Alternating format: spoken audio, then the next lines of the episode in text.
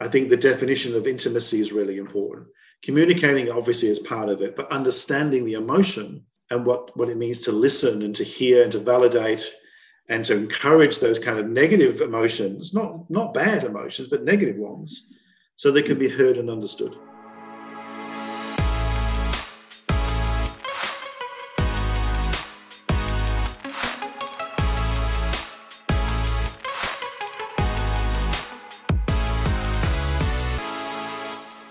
Ladies and gentlemen, welcome to another episode of the Uncovered podcast. Really good to have you all. You know, I'm here with my good friend Nick. How are you, sir? I'm doing really, really well. Thank you, Femi. What about yourself? I'm well, thanks, man. I'm really glad that you didn't, you know, react to me actually giving you a nice intro because every single time I seem to give you a nice intro, it becomes the biggest deal. Like I'm not a nice guy, but that's all right. I'm glad that no, today you're getting used to it. Yeah, you've been quite consistent for like the past four or five episodes. So at this point now, maybe I'm thinking it's the new you. So it's like, okay, thank let you. me just thank accept you. that. Thank you, thank you. It is a new me. I'm refined. I've been defined and refined. As always, and, we always are. But today's episode is going to be sick, man, because I think that it's something that a lot of people have been asking us about. A lot of people have been wanting to know a little bit more about.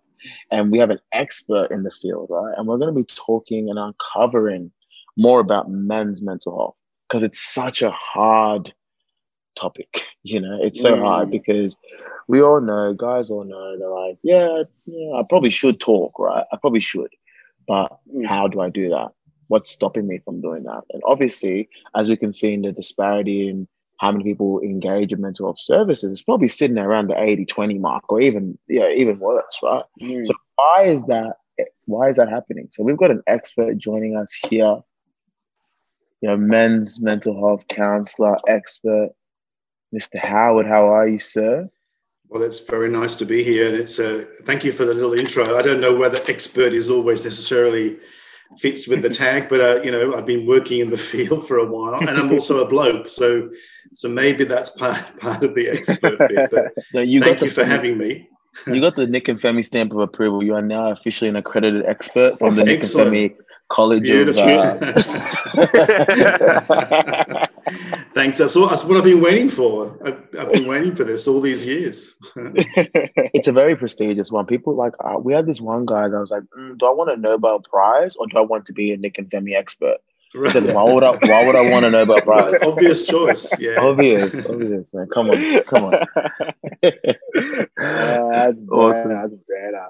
But uh, you know, Howard, it's going to be it's so great to have you here. Thanks for connecting with us. I think this is going to be such an exciting podcast because we actually did one on men's mental health, like one of the first podcasts that we did um, when we were still new to it all, and it had such great responses, great reactions, oh, okay. and we didn't even Good. delve into it as well as I think yeah. that we're going to right now. So I'm really, really excited to have this conversation. And I think sure. the best way to kind of start is by talking about, you know, I think everybody has an idea, kind of like what Femi mentioned, is about the relation to men. Obviously, being myself one and Femi, you know, kind of, kind of, is what we're thinking. no, kidding. But we know that men struggle to express their emotions. And obviously, this is due to so many factors, such as conditioning, you know, false perceptions of emotions, and all these kind sure. of things. So, how do we actually break this cycle? What a big question. Let's start with the easy questions first, shall we? Then we'll go into. there's a few things. there's a few things that, that sort of come to mind. There's a few layers to the question. I think you know part of it, yeah.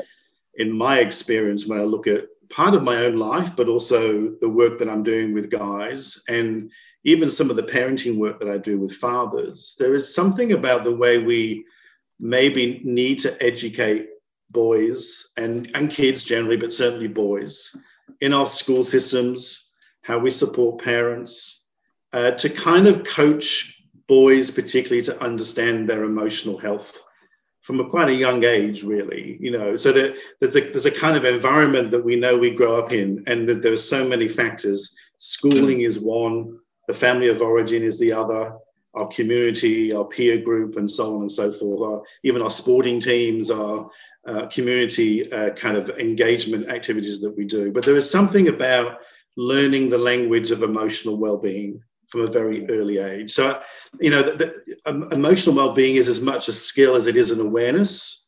mm. but it has to start very young. And I don't know whether we're, we're better at it. There, there, are programs in schools now than the compared to where I was, you know, 25, 30 or so years ago.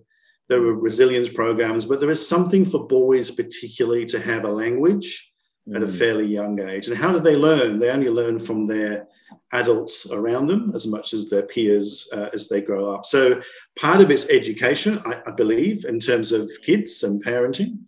The other part of it, of course, is you know even with adults, it's about a combination of adult education, skill development, and self awareness. And you know the, the, the, there's a combination of things that I think men respond to much better than mm. maybe women, which is learning skills, learning to have goals having concrete steps to understanding their well-being, which is not the same as the the fuzzy F word, which is the feeling word, which I think is a language that men don't always use. So, you know, there's a few layers of looking back at how we learn these restrictive ways of coping. Um, the work I do with men, I think, is a combination of awareness raising, psychotherapy, education, coaching. Um, and the first step is usually guys who become aware that there's a need to understand themselves, or they get coached and supported by people around them that care about them to go and look for more understanding of their well-being. So it works. The, the entry point to well-being is uh, self-awareness or at least awareness of others. Um, and I, I, think that's kind of where the beginning points are. Because mm. I've got a couple of questions that I would love to take a step back because that's a heavy question to yeah. start. But in terms of the difference between why men can why women speak compared to men, what did you find was one of the big difference makers? Like what was one of the yeah. barriers? What was the reason why men feel like, yeah, I can understand that like yeah, life's kind of going to shit, but how do I how yeah. do I talk about it? Yeah, think it's a great question because it, it's sort of partly because it shows up in my room when I'm working with couples as well as with guys mm. individually. But when I think back at my experience growing up, um, I think there's something in the research that says something about men's brains. I think we generally process a lot slower. So there is something in, in literally the way we get to kind of form our understanding of the world. Um, so we don't talk that easily, and we haven't got the language to speak and we're not even sure what we want to say. And there is something, this, this is like boxing too many men in, I suppose. I don't want to stereotype men and women. Women, in my experience, just know how to talk. They think quicker, they process quicker, they have language uh, that's more sophisticated, and somehow they can they can they can talk quite well and quite quickly. And the problems associated with that for men is they get lost and they tune out Mm. So if we're already disconnected from our own internal language, and then somebody who's with us is highly connected or highly able to process, then we get kind of lost and confused. So we're, we're, we're less likely to even engage. We'll disconnect. So that that's kind of part of the differences that I see in, in the difference between men and women. Yeah, wow. that's super fascinating because I even I know for myself, and I think you touched yeah. this at the beginning when you were talking about the first key to or the first key to entry in any form of well-being is the self-awareness yeah. is when i was not aware of my emotions or how i was feeling or even the need for me to even you know even express yeah. it was hard for me to be able to articulate to anybody and i found myself constantly frustrated because when i was asked about how i was feeling i yeah. articulated poorly or incorrectly and then people had a different notion or perception of what I'm trying to say or, or how I am perceived as, yes. which led to this perpetual cycle of me being like, oh, you're not understanding me. So yeah. I'm just not going to talk about it anymore because I don't want you to have the wrong idea. Right. So I'm curious in your kind of encounters when you are having these therapy sessions and counseling yeah. sessions with men, um, and whether this is their first time actually presenting because I'm not sure, or they maybe haven't gained that awareness and not fully aware. How yeah. do you go about getting them to kind of extract or take that first step in eliciting information? Well, the, the beauty for me, I think, is um, the men that come and see me. They they kind of want to be there they may be ambivalent.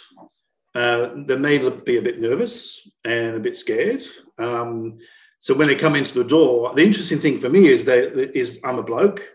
Uh, I don't I don't sit with a with a white coat and a you know I'm not making notes. I, I don't work in that. You know I'm quite relaxed. It's fairly informal, but it's it needs to be inviting. So and the first thing is making men feel comfortable in being a bit nervous and a bit unsure, and that it's that we normalize it quite quickly. Mm. And then what happens really is, you know, my invitation really to help men tell their story in whatever way it is.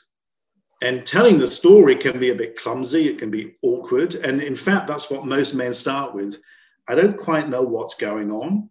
I know mm. something's not right. Um, I'm feeling irritable, or I'm withdrawing from my partner, or I'm not communicating very well, or I'm working too much, I'm drinking too much, or I'm, you know, I'm escaping too much. And we very quickly kind of normalize those kind of experiences as being very common. Mm. And I, I, often say to guys, if you could, you know, watch a movie of all my therapy sessions with all the men that I work with, which you'll never be able to do, of course, but the themes around it are incredibly common. And it's to do with feeling uncomfortable, not having the language or the words, and being really confused in terms of what's actually going on. And pretty quickly, once you're allowed to create the space to talk, they'll start to feel relief. It's kind of okay to sit in a comfortable room in Hampton, Bayside, Melbourne, or Melbourne CBD, or wherever, or whichever therapy room it is, that you're allowed to speak about your own experience without judgment, without criticism, and even without a diagnosis for that matter, for that, you know, in, in, in many, many cases as well. I, I, learned early on that if you create the right space, men will talk. Uh, so you know, if you, you create the, yeah. Sorry, go ahead, sir. Well, it's a bit like if you create the right podcast, men will listen. Mm. You know, it's it's something that you're doing as much as what I'm doing, as much as other people are doing, that in normalize and invite conversation without the judgment and without any kind of criticism. So how do you get men to what's the like is there a structure for telling the story? Like how do you get men to actually say it? Because I think that like you said, when people come to your side and they yeah. are comfortable, they've got like they've probably overcome a few hurdles to even get to you, right? But if you're sitting in your room, life is a little bit tough. How do you make sense of it and tell your story to yourself to be able to understand and articulate what you are kind of going through? What's the what's the process? Or maybe not even to yourself, but to your spouse or to your friend or to whoever.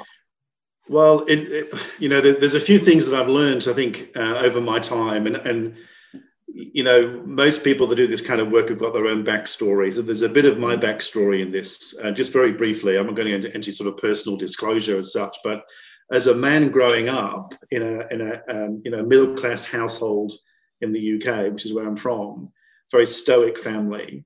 So a lot, a lot of kind of you know um, good times, but no real emotional times as such. So there's a lot of mm. silence around emotion. So I learned that early on. So there was no language, no no real talking. Yeah, you had to be good and behave, you know, mm. but there's no real expression of, of language. So I, I, at the very early stages of my 20s and 30s, I had no language for what I was feeling either until I mm. met somebody who said, you know, you've got a bit of a problem. You don't talk enough. Um, I don't know what you think and what you feel and what you need. I can't help you with that, but go and get go and learn something about yourself. And I had never heard about this sort of stuff before. This was in my late 20s, early 30s. The, the process that I discovered that I now work with is a kind of step by step process. One is to create safety, to be in the right space with the right person. Hmm. The other thing is to learn to connect with what you're in tune with in your experience of yourself. It doesn't have to be feelings or language. It could just be you're uncomfortable in your body or you're you kind of lost concentration or you're not focused very well. So the first thing is to understand how to connect with your experience. And in therapy, what we do is we do, we do a lot of breathing, a lot of slowing down with men, uh, a lot of time to sit in silence and think. What is the possibilities of your experience right now? I'm irritable. I'm, I'm restless. I'm hot. I'm cold and we slow the process down. And then we start to learn more about awareness of the internal story in our head. And mm. often, most men will start talking negatively about themselves. Mm. I'm not good enough. I haven't got the language. I'm an idiot. Um, I'm emotionally retarded. That's a very common one. I can't speak. And that, you know, mm. so that's the internal story. And yet, that internal story is preventing the opening of understanding and awareness of what it means to feel something. And so we start with connection, awareness raising, understanding language of emotion, where the backstory may be, how we learned about it, possibly, how to reflect, on ourselves, how to diffuse the negative narrative, how we stop giving ourselves a hard time. And that, that's a kind of self talk.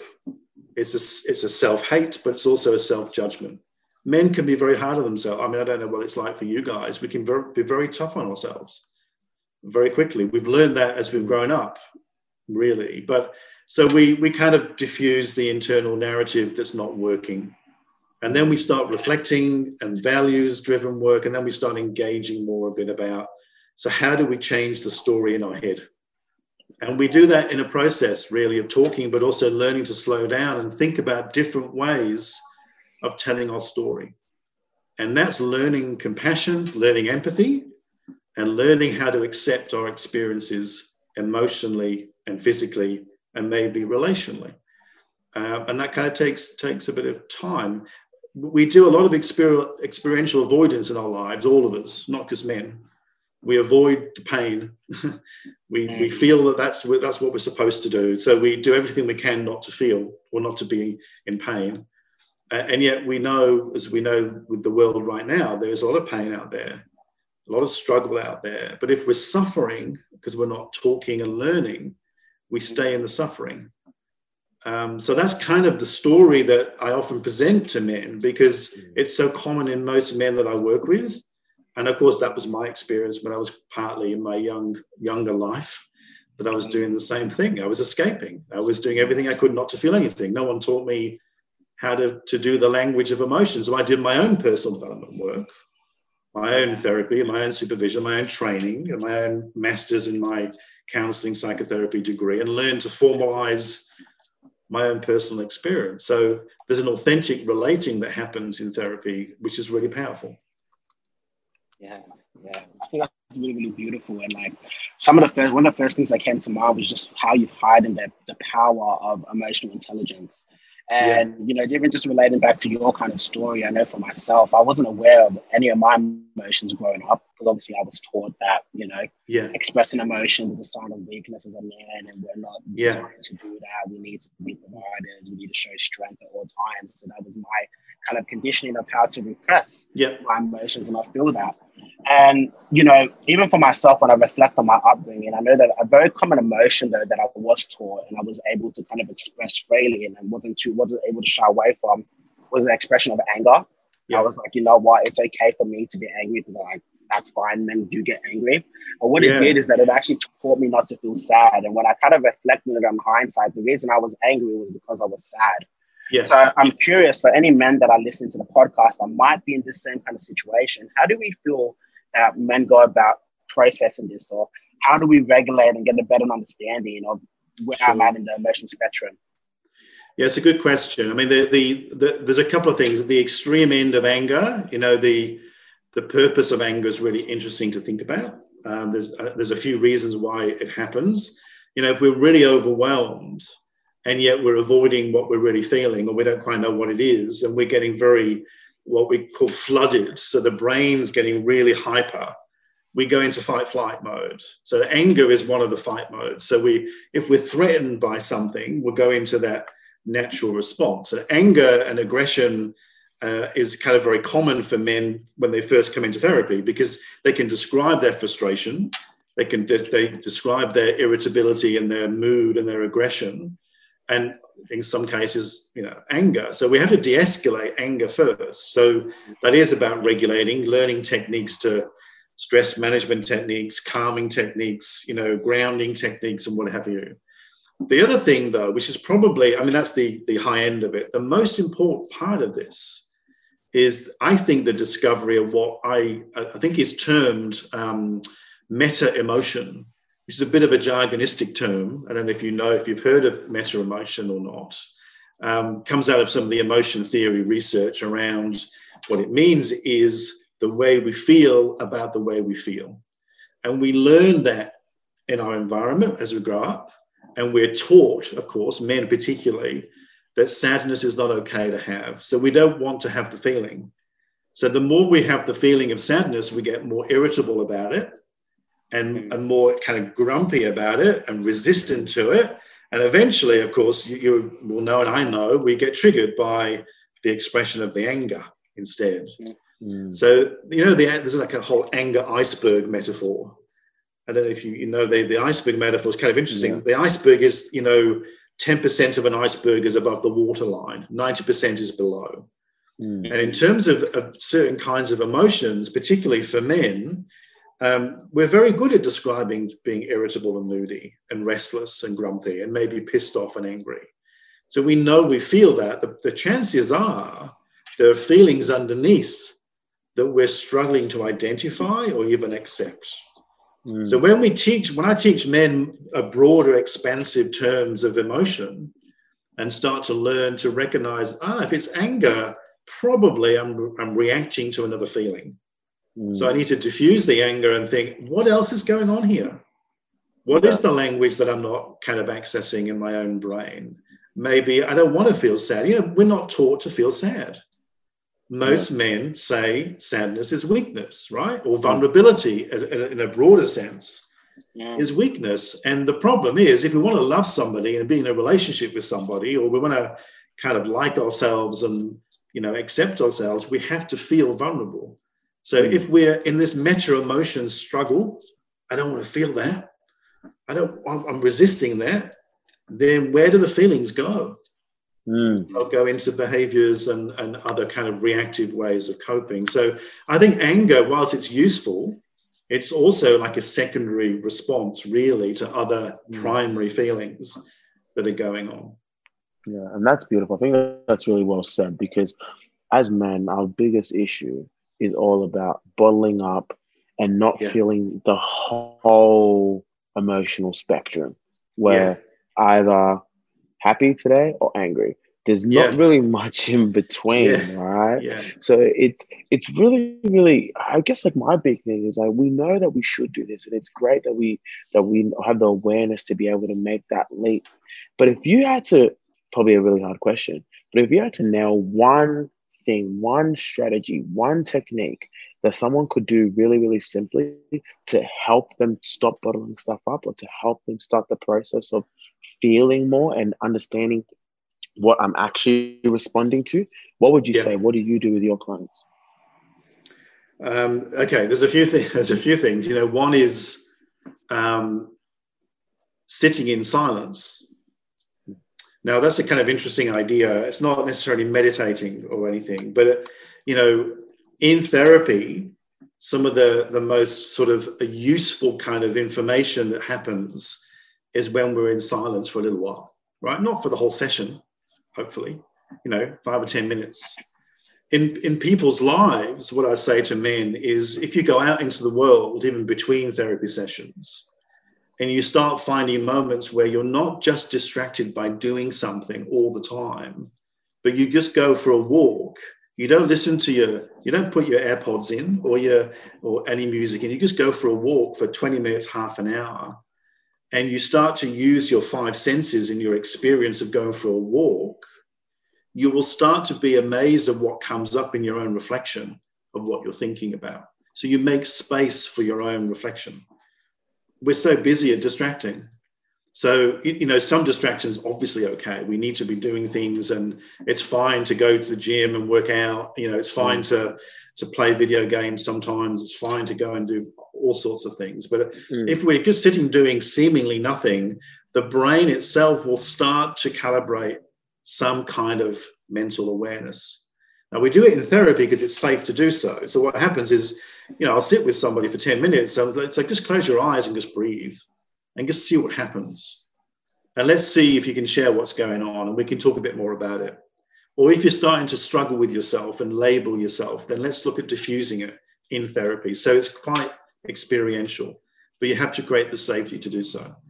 I can't underestimate going for a walk on the beach or in the in the in the forest or in the park as a way of having to sit with or walk through the silence we're so busy looking for the skill and for the solution that we can mm. kind of trip ourselves up a little bit. So it's learning to trust the brain's mm. organic way of creating a bit of space.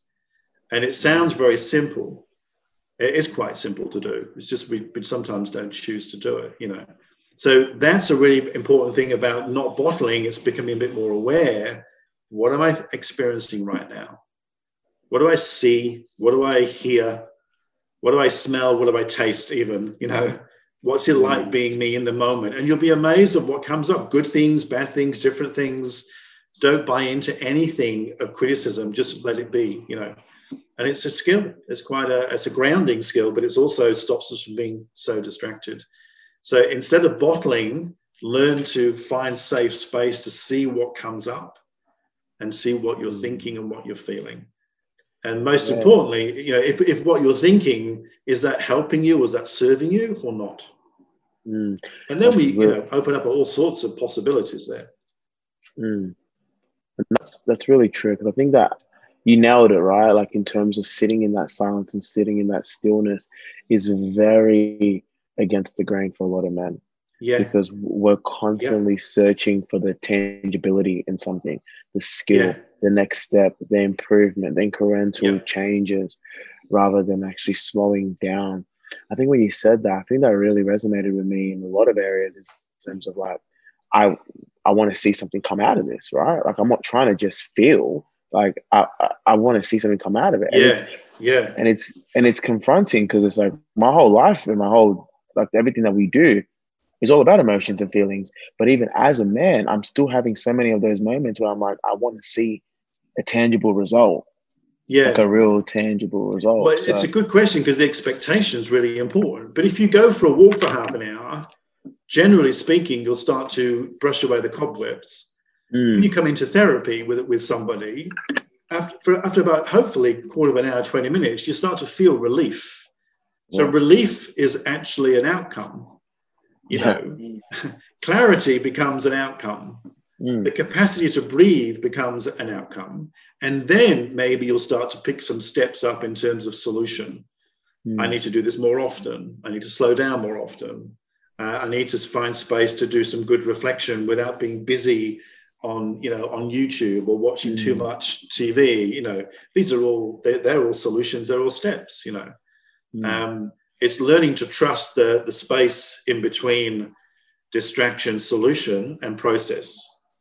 Mm. And that has to be about slowing down first. I mean, there are, you know, there are, we know to meditate is good, meditation is good for you, exercise is good for you, playing with your kids is great for you, talking with your partner is brilliant for you, you know, um, learning a skill and a hobby is good for you. All those things are really good. And, and I hmm. always encourage that for, for to be the case for men to have a balance of their own lives. But this is more about learning to be with your own brain and your own mind. Mm. There is a process involved in that. Uh, you can do that listening to a good podcast. You can do it reading a good book. You can do it by doing a workshop, attending a workshop. You can go into therapy. There are plenty of, of options that people can actually, the men can actually do. But I think it's really about learning more about your own brain and that's not easy. I know it's not easy because mm-hmm. our minds are really complex, you know. Yeah. Yeah. 100%. That's so fascinating. So I'm just curious because I know that like mindfulness is a practice that we try to encourage people to do on a daily basis. And obviously yeah. their mindfulness routine can be you know, it can be for one minute, it can be for five minutes, it can be for 15 minutes. It's dependent on the individual, which is really, really important. Yeah. And I know that with meditation, you know, even when I first started doing meditation, I I was expecting a result and outcomes come off the back of the meditation, but what you're saying, yeah, yeah. organic thoughts that I was then able to process and just let it kind of just ponder in my mind. But I know what you're talking about sitting in silence is a little bit different to the meditation. So would you recommend people integrate that part of the part of their routine daily or yeah, how should people be doing that? I reckon it, I reckon it's both. I mean, I, have often when, when I teach some some mindfulness skills in therapy, I'll, I'll say do it five minutes five minutes a day. But mm. it's a good question. It's about expectation. What do you what do you think is going to happen when you do five minutes of meditation or mindfulness? There's a number of mm. things that can happen. But if you if we attach ourselves to the outcome, we're already expecting something to happen, mm. and we may or may not be lucky enough for it to happen. So, so the idea really is looking at what it really means. And honestly, it's learning to observe our mind. It's learning to step back and look.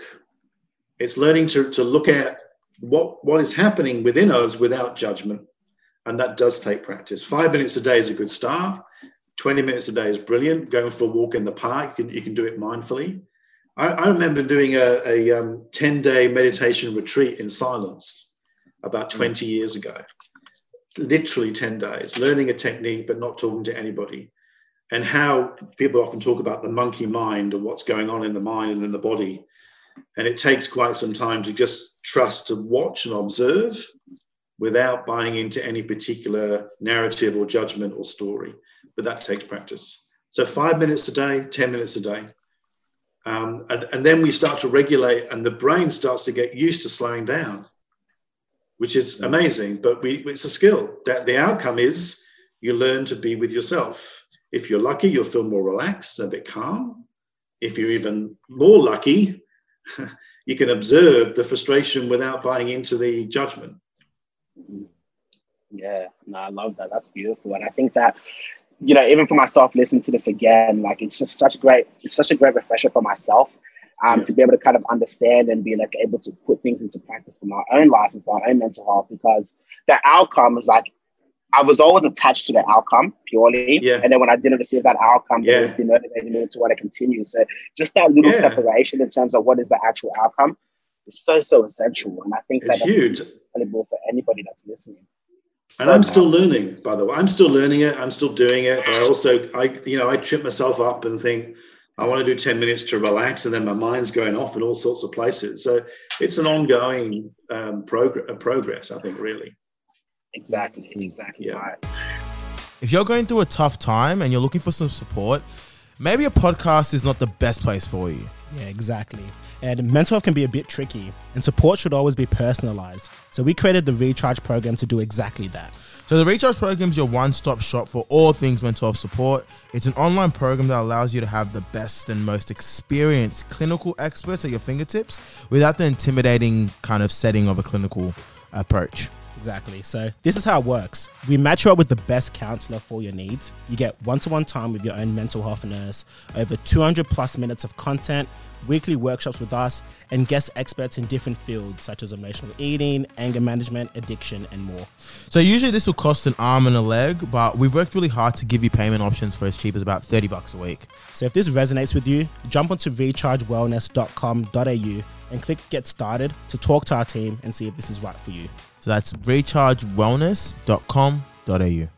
So what I want to kind of do now is that I, you know, we've been speaking a lot about emotions and men's mental health in general, but I want to kind yeah. of move it onto a specific um, topic about men and relationships. And I think this is fascinating because we get a lot of questions in relation to this. Even i myself yeah. in a relationship as well, I kind of struggle with this as myself on a daily sure. basis. And I think one of the common things that I hear a lot about is that people would be in a long term relationship for such a while with their partner, maybe got onto marriage or whatever. And yeah. then suddenly, you know, there's been like a transition where the partner is like, you know what, I need to take a break, or, you know, I don't think this is working. And it's come at a big surprise. Yeah. So, why do you think that's the case? Is there something that, as men, and maybe this could be going back to the emotional intelligence piece that we're not understanding in the relationship, or, you know, what yeah. are kind of your views on that? Um, okay, so well, I think it, it, kind of yeah, it is partly connected to what um, we were talking before about the way we avoid. Um, I mean, you know, the other thing is, I mean, there's a few things in this. What One is we miss the signs because we're distracted, or we miss the signs because we're actually avoiding consciously, or we're avoiding conflict. We miss the signs because we don't see um, the emotions of the conflict or the difference as being valuable. So we dismiss them, if not disapprove of them. So we, you know, we've got very good ways of, you know, uh, compartmentalizing our experience and and ignoring and denying what's going on. So that that can be part of it. Um, the other the other part of it is, you know, um, relationships in terms of intimacy and understanding intimacy um, comes into my room a lot. And there are two reasons why men and sometimes couples come into therapy. The, the two most common ones is that we're not communicating or not communicating properly. And two, we're not having enough sex, right? Mm. Then they're the most common things that are, that are coming into the room. Now, if we break it all down, which is what we kind of do eventually in therapy, is we're not communicating because we're, we're feeling the, um, the negative emotions of our lives. We're disconnecting or we're actually retreating from conflict or emotion. So we feel the distance. And depending on what kind of partner you're with, you end up with different patterns or kind of what I call choreographed moves, right? Like a dance. So if big generalization, so I'm going to use the genders as a difference, not always mm. true, but generally speaking, if there's a problem in the relationship, usually the woman, if it's a, you know, if it's a, a, a couple, um, will see the problem first and will pursue their partner in some way and try and communicate. And the guy most often is distracted or avoidant and doesn't want to talk. And so there's a bit of a dance move where the, the woman is, is, is kind of creating the move and he's kind of retreating away. And so you get this mm. distancing. And then you get the opposite. You get two, two, two partners who are always pursuing, always arguing, but not really hearing or listening. So you get these kind of, and we learn this from our you know upbringing, but also we develop it in our relationships. So if men aren't connected to that and they would rather avoid it and distract from it, they end up getting pursued and they, they end up running away to some degree, or they end up fighting back maybe at times. So it kind of comes down to this expectation of what, what does it mean to feel vulnerable, talk about differences safely, and really challenge the values of your relationship moving forward. But you need to have conversations about it.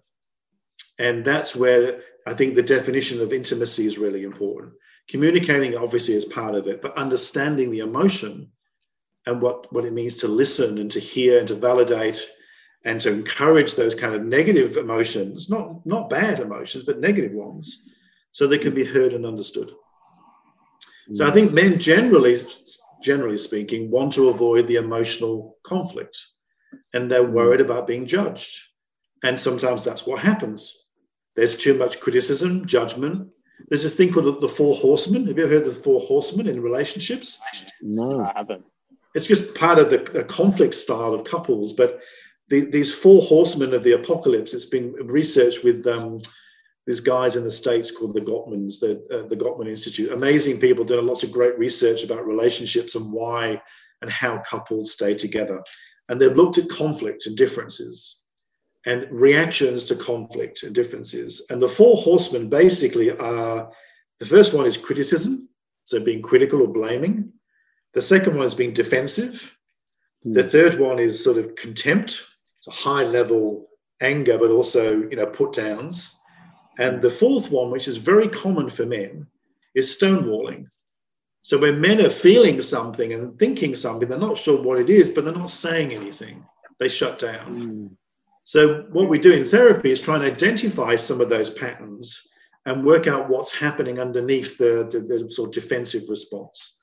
And that's where we do a lot of teaching around understanding what emotional intimacy is about, that vulnerability is part of love. Mm. You know, loving somebody is not just all the well, hopefully it is all the the fireworks and the all the good stuff going off. You know, but it's also about being vulnerable and being able to have space to sort of share some of those experiences with your partner. Um, so that's why it's kind of interesting to look at what men are doing with their own vulnerability. You see, because it mm. feeds into the relationship as well. And how does a man like again? Again, this might be me going back to what I was saying in terms of wanting some tangibility, in yeah. terms of like how does a man make that step to be able to start improving his relationship and start improving and, pre- and preventing these these things from happening, right? Because oftentimes, by the time yeah. we as men realize it, it's probably been going on for ages and it's probably close to too late. There's a few things. A good question because uh, I think there's actually there's research about couples wait on average about seven years before they get help, which is a long time. Um, so there are four questions, um, and the, they're questions. They're quite. They're actually quite easy questions, but they, you have to think about them. The first question. This is for the, for a guy, for any partner, but for a guy, to sit down and think about um, if you can create the kind of relationship you want. What are the characteristics and what are the traits and what are the values? So if you can create the kind of relationship you want, what are those values, characteristics, and traits? Now, the question itself is about looking at your current relationship, maybe, but also where you want the relationship to go. The mm. second question, which is related to the first question, is what do you have to do to create that relationship as well? So, what is it that's about you that you know that you want to be able to kind of engage with your partner about to shift things a bit? The third question is how motivated are you and what are your blocks? How are you getting in the way? And the fourth question is what are you actually doing that helps your partner to feel like they're loved and appreciated? So that those are four self-reflective questions. And you know, the, the questions of values can be there's a, there's a long list of, of potential values that couples will talk about. They'll talk about connection, care, respect, um, you know, fairness, acceptance, sexuality, sensual, kindness, fun, all the good stuff uh, in terms of being in a relationship. And if you break those values down, even on your own, you can start thinking, okay, well, you know, what do we do that fits that value? And how can we improve the value? And of course, you've got to talk about it with your partner. Those questions are kind of a container for a conversation. And you'll be amazed of how, how much that opens up uh, actual possibilities, solutions, behaviors, activities that you can move your relationship forward. Um, and the, it's an exercise. It's only four questions, but it can it can keep couples talking for hours potentially mm. about how to keep checking in with your own expectations. I'm under no illusion, of course, that the reality for some men and some women is that maybe they're not in the right relationship, and and you know, despite trying everything they can, they may end up separating, of course. But mm. For men that are in relationships, that they want to work it out, but they want to stay, those questions are fairly concrete, but they also open up all sorts of possibilities. Does that make sense? Wow. Yeah, it makes perfect sense. And I think that's excellent because from what I'm understanding of those questions is that we kind of shift the ownership to be like, okay, it's not about what my partner is providing or what they're doing for the relationship, but it's like, okay, well, what am I actually doing? You know, yeah. I understand all the characteristics and traits that I want to see, but what am I actually yeah. doing to actually enable that? um, which is so big when we talk about the role that we play as men in relationships. Not always just about the partner; it's about us. Yeah.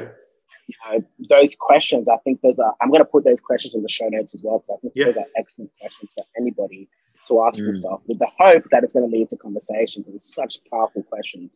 Yeah, definitely. I mean, the other thing, you know, I get, I get people coming in, couples will come in in distress, they're not happy. And their usual starting point is they've got a list of everything wrong with their partner. Mm. Literally, that's happened in my session. I've had people coming in with an A4 piece of paper with a list. This is what he has to do differently. This is what he's doing wrong. This is what she's not mm. doing. We don't do this. We don't do that. And you know that kind of conversation at the beginning of a, a couples therapy session is kind of interesting to see where people start from. But you don't get any resolution from that. You end up mm. playing ping pong. That's the four horsemen defending, attacking, blaming. So when you diffuse that and you start opening up the, the conversation, what is my responsibility in this relationship? How do I how do I take responsibility to change part of it? How do we listen to each other well? How do we share these values that maybe we've lost? And then mm. work together. So you're right. It's all about personal ownership and responsibility. Kind of has to be. Otherwise, you end up blaming the partner, you know. Exactly. Exactly right. Oh wow, this has been such an excellent podcast. I want to conclude it with one final question, and it's going to yeah. be a big question, but I think it'll be a perfect way to kind of tie it up. From your experience, you know, as a man in this industry, doing what you do, which you're doing an amazing job in doing, for any of the men that are listening right now, what would be your number one piece of advice that you would give to any man that's listening in order to take that first step forward to improving their mental health? The number one piece of advice. Whoa, what a question. Big one. Well, it is, well, I mean, you know, I, there's a few things that I say to men. First of all, you're not on your own. There are millions of men who struggle with the, with the same thing. So you're not, you're not on your own. I think it's okay to be brave, to have a bit of courage, to seek out some more learning and understanding of yourself I, I, it doesn't have to be therapy, by the way. I, I, mean, whilst I have a bias towards counseling, it doesn't have to be counseling. There are, there are some amazing resources out there, including what you guys are doing, to go and seek out information, go and connect with some of the research, and do some reading or listening. And remember that your brain is always changing. It always changes. It's always possible to do things differently. And sometimes we just all need to be guided somehow If it's not mm. somebody, it could be a book, it could be a program, it could be a workshop, it could be, you know, your favorite celebrity, it could be your favorite, you know, it could be YouTube, it could be anybody. But start looking out there to see what's going on. Because when you look out there, you'll start to find the place to look inwards. Mm. Uh, and just give it a go. It's a it's, it's a courageous step, but there are millions of people doing it right now in this moment, changing. So mm-hmm. join that community of change. I guess it's kind of it's important. We've come a long way. We've come a long way. It's from from my younger days to my parents' generation. You know, we've come. A, I know we've still got a way to go. It's not perfect, but be brave and go out there because there's lots of amazing things going on. So get connected. I love that. I love that. That's that's a I think that's a perfect way for us to kind of conclude with such powerful motivation and empowering steps for anybody that's listening. So Ooh. I really want to just take this time to just kind of commend you, Howard, for just showing up and you know your expertise is definitely shined through in this podcast. So thank you for thank doing you. what you're doing. Thanks for having me. Oh, more than welcome. And I think that for the for the men that are listening right now that want to connect and find a little bit more about what you're doing, you know, even just anybody yeah. that's in the Melbourne area that wants to connect or maybe in New Hampton, where can people find you? So the, the website is where I get most of my referrals from. So it's menandrelationships.com.au. Uh, or if you just put in men's uh, men's counseling Melbourne, we're right on the top page of Google, which is pretty cool. So go and check it out. Amazing. Amazing. Excellent. I'll definitely put all those details in the show notes. If anybody's interested, please make sure to check that out. And Brilliant. for us guys, if, if, you want to continue following what we're doing, you guys already know where to find us at everything Nick and Femi. Um, I appreciate you guys all support. If you guys really love this, if there's something else you want to delve in, or you maybe want to do a part two, please leave a review, comment down below. We want to create this podcast purely for you guys and to be able to serve. So I really appreciate you guys staying tuned if you're up to this point. You guys have an amazing week. And I'll see you guys in the next episode of Uncovered with Nick and Femi.